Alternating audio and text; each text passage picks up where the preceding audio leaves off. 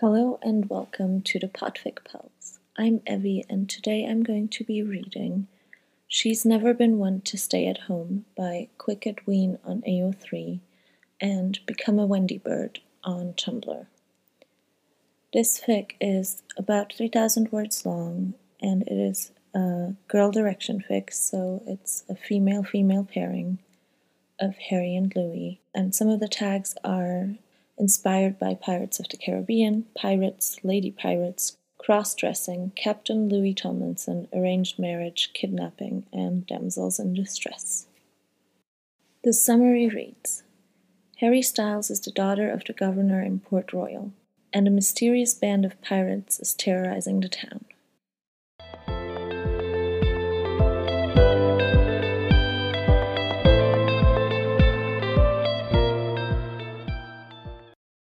Miss Harriet Styles looked out over the harbor. The water was glistening in the midday sun, and the gulls flew overhead, diving down every once in a while to scoop up a fish in their beaks and cut it off for a hearty meal. She wished she could fly like they could. All she wanted to do was open her wings and let the wind take her. Harriet, her father called from next to the carriage. They were only down at the docks because he was expecting a large shipment from England. But they were also invited to a society luncheon, so she was forced to come along. Coming, father, she called back towards him. She took one last look at the crystal blue water, rolling her eyes before turning back around. As she took a moment to gather her skirts, movement near one of the ships caught her eye. There was a small group of young men traipsing around a dock, laughing and joking amongst themselves. They all wore breeches, loose linen shirts, and grey caps dusty and worn out from the salty air. They were young sailors, probably crewing a vessel that was tied at the pier. None of them saw Harry as they drew closer to her, but she watched them. They were roughhousing amongst themselves, and one of the boys pulled the other one hard enough that his cap flew off and his shift came loose. The angle was just right, lined up perfectly so that Harry caught the barest glimpse of a bare chest through the gaping neckline. At the same time, the boy's plait fell down, out of place where it was presumably tucked up into the cap. Harry gasped. She was a woman. All of their heads turned with the noise, and the other boys quickly closed ranks around the other until he, she, popped up, composed again. As Harry studied them, she realized they were all women. Every last one of them. She lifted her hands to her lips in shock. They reached the end of the dock, and most of them avoided eye contact with her as they rushed on. But the one who had been found out stopped short. She bowed like a man would, deferential to Harry, who was standing there in her luncheon finery. My lady, she said. Apologies for the reprehensible behavior of my men. Harry studied her for a minute. She was keeping up the charade. You're the captain, then? The woman paused in surprise, but nodded. Aye, Captain Louis Tomlinson, at your service. She touched her hand to her cap. And to whom do I have the pleasure of speaking to? Harry hesitated. She could feel her father's wrath growing at her delay from all the way back at the carriage. Miss Harriet Styles. Captain Tomlinson's mouth quirked up. That wouldn't be Styles as in Governor Styles, would it? My father, she replied curtly. Well then, Captain Tomlinson said, chastened. I'd best be on my way. She turned away from Harry before thinking better of it. You know, Miss Styles, I hear there are pirates in nearby waters. She looked out to sea the same way Harry had earlier. You'd best be keeping a watchful eye ere you lay your head down to sleep. Harry hesitated again. It was an ominous thing to say. I'll take that under advisement, she replied as haughtily as she could to make it clear she wasn't afraid of any such thing. Of course there were pirates nearby. It was the Caribbean. There were always pirates. Plus, up in her father's household, she was guarded by the best soldiers on the island. Captain Tomlinson winked at her before taking off to join her friends. Harry let out a heavy breath. She had never met a female pirate before. She didn't even know there were female pirates. Over the course of her life, she had always been a bit fascinated by pirates. She had a nanny that told her stories of the scourge of the high seas and the freedom of the open ocean. She didn't experience it for herself until they sailed across the world so her father could take up his post as governor. Harriet! Harry startled and walked briskly back to the carriage, in as ladylike a fashion as possible. Sorry, sorry. Her father eyed her suspiciously. Who was that you were talking to? Harry blanched. Oh, just a group of young sailors. They were lost. How lost could they be? They just need to walk away from the water, her father sneered. Shame settled deep in Harry's abdomen, and she didn't say anything else. Well, her father said, as he helped Harry climb into the carriage and then lifted himself up after her. There's a band of pirates terrorizing soldiers in nearby waters. They've eluded capture from the Admiral so far, but he should have them in hand any day now. They were going to Admiral Fitzwallace's home for their luncheon. Whatever you do, don't mention them while we're dining. You need to make a good impression. For the past week or so, her mother and father kept implying that this luncheon was vastly important to Harry. As a 23 year old, unmarried woman, practically a spinster, she didn't have to be Nostradamus to understand what they intended to do. She was about to meet her future husband, and she could only pray it wasn't the Admiral himself.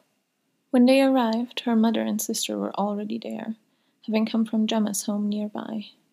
They greeted each other warmly and were brought in to be seated in the Admiral's grand dining room. It wasn't nearly so grand as their own, but it was quite nice. There was a handsome gentleman sitting on their host's right. The Admiral, a widower, had two sons that Harry knew of and given her own status and age, she could only guess that this was the eldest of the two. Their meal was ornate, they were definitely showing off, and it looked like the men were having a wonderful time. For Harry's part, her mother and her sister only kicked her under the table a few times to get her to pay attention, so she supposed that was an improvement. Harry couldn't help it. She hated to be cooped up, bound in her torturous days. She wanted to be out on the water, feel the breeze, the movement of the waves. But no one ever let her sail with them any more, lest she, the delicate flower, break and disintegrate. Then where would her father be politically? After their meal, her mother suggested they take tea out on the terrace and engineered it so that Harry was sitting with the sun. Lieutenant Commander Alder Fitzwallace was pleasant, Harry supposed, if a little dull. He seemed a strong, silent type, but possibly a little too silent. They made polite conversation for a while before quiet fell between them. I believe they wish to make a match of us, he said softly. I know, Harry replied. He was at least ten years older than her, and if Harry had to guess, his parents were forcing him to find a wife because it had been long enough. Politically, if he wanted to advance in the Navy, it would look good for him to have a wife. The long and short of it was, Harry didn't want to be married. At all. She couldn't stand the idea. It made her skin itch and crawl with distaste, and her whole body recoil. But she couldn't stay with her parents forever. Maybe, if she married him, he would let her sail with him. It was the least offensive offer she was going to get in so limited a society. What do you say? Shall I get the chance to ask you before they force you into it? It wasn't exactly the romance of legends, but she supposed it would have to do. She sighed and forced herself to smile politely. Very well. Splendid, he replied. Silence fell again. They sat there for a few more minutes until her mother came to rescue her. It wasn't until they were all loaded back in the carriage that her parents broached the subject.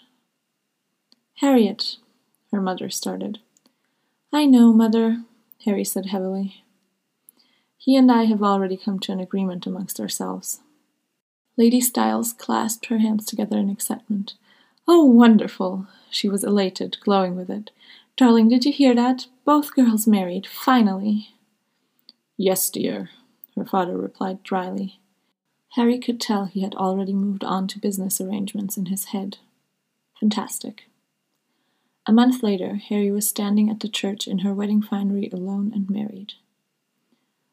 For all of society's focus on marriage, she didn't feel any different. Was she supposed to? Once again, she found herself standing in the midday sun, staring out to sea. Only this time she was up on the hill above town at the church. Her husband had been called away on urgent business already. If she were any normal sort of bride, she might say it didn't bode well for their marriage. Harry just felt relief. All of the men that were in attendance took off in a rush, so she was left with her mother and sister and all of the rest of feminine society.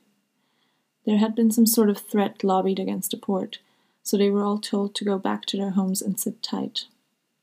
Many hours later, she was still in her wedding gown, trapped in her parents' home. It was quite awkward because most of her belongings had already been packed for her to go to her husband's new estate, gifted to them by her father. Her belongings meaning her other gowns. She had nothing to put on, so she continued to wear the gown from the ceremony. The stays were for show, which meant they were even tighter than usual. And all in all, she was miserable. Darkness fell, twilight seeping across the landscape as Harry watched the commotion in town. Something was happening, but it was impossible to tell what, and they had received no word. That was when she saw three horsemen dressed in black coming towards the house. Harry gasped and ran as fast as she could down the stairs to where her mother was waiting in the sitting room. She had called out for her as she flew down the staircase and reached her just as the footman went to open the front door, presumably having heard the hoofbeats. No! Harry screamed but it was too late. The masked figures approached them and quickly apprehended them. Their worn gloves were rough on Harry's forearms as one of them gripped her tightly. Which one of you is the governor's daughter? The voice was gravely and rough. Harry stayed defiantly quiet, as did her mother. She refused to make eye contact with her, if only to keep her resolve. Then one of them pressed a dagger against her throat. Her heart rate picked up, and her skin felt too tight for her body. All she focused on was the cold steel against her neck. Mm, what do you want to do with this daughter? she bit out. The masked figure pushed a sharp edge deeper, the slight sting she felt indicating they had broken the delicate skin there. She'll fret a pretty penny. By the looks of it, I'd say you'll be his daughter, lush as you are. Harry struggled as violently as she could against the hold the bandit had on her, as her mother whimpered through the hand covering her mouth.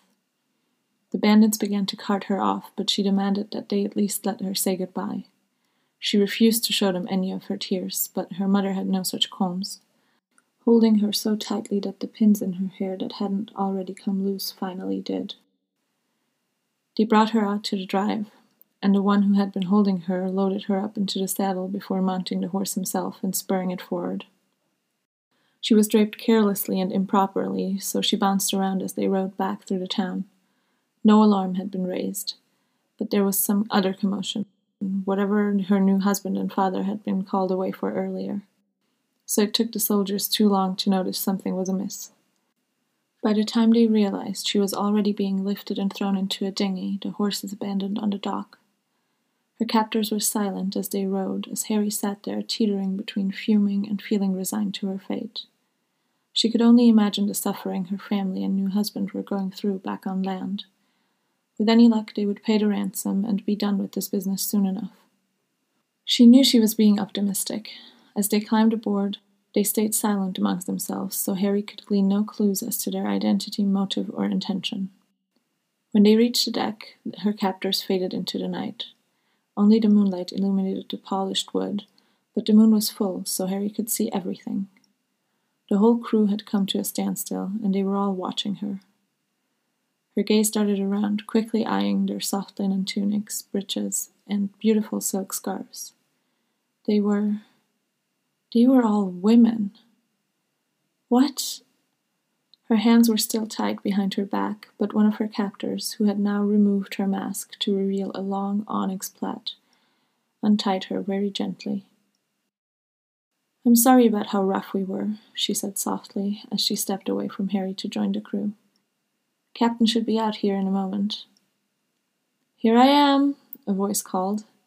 Harry spun around to see that from the captain's quarters emerged Captain Tomlinson? You, Harry breathed. Captain Louis Tomlinson started, clearly surprised. Harry suspected she wasn't surprised too often, and felt a sliver of satisfaction curl in her belly. Well, well, well, welcome aboard, Miss Styles. Captain Tomlinson bowed. How lovely to see you again.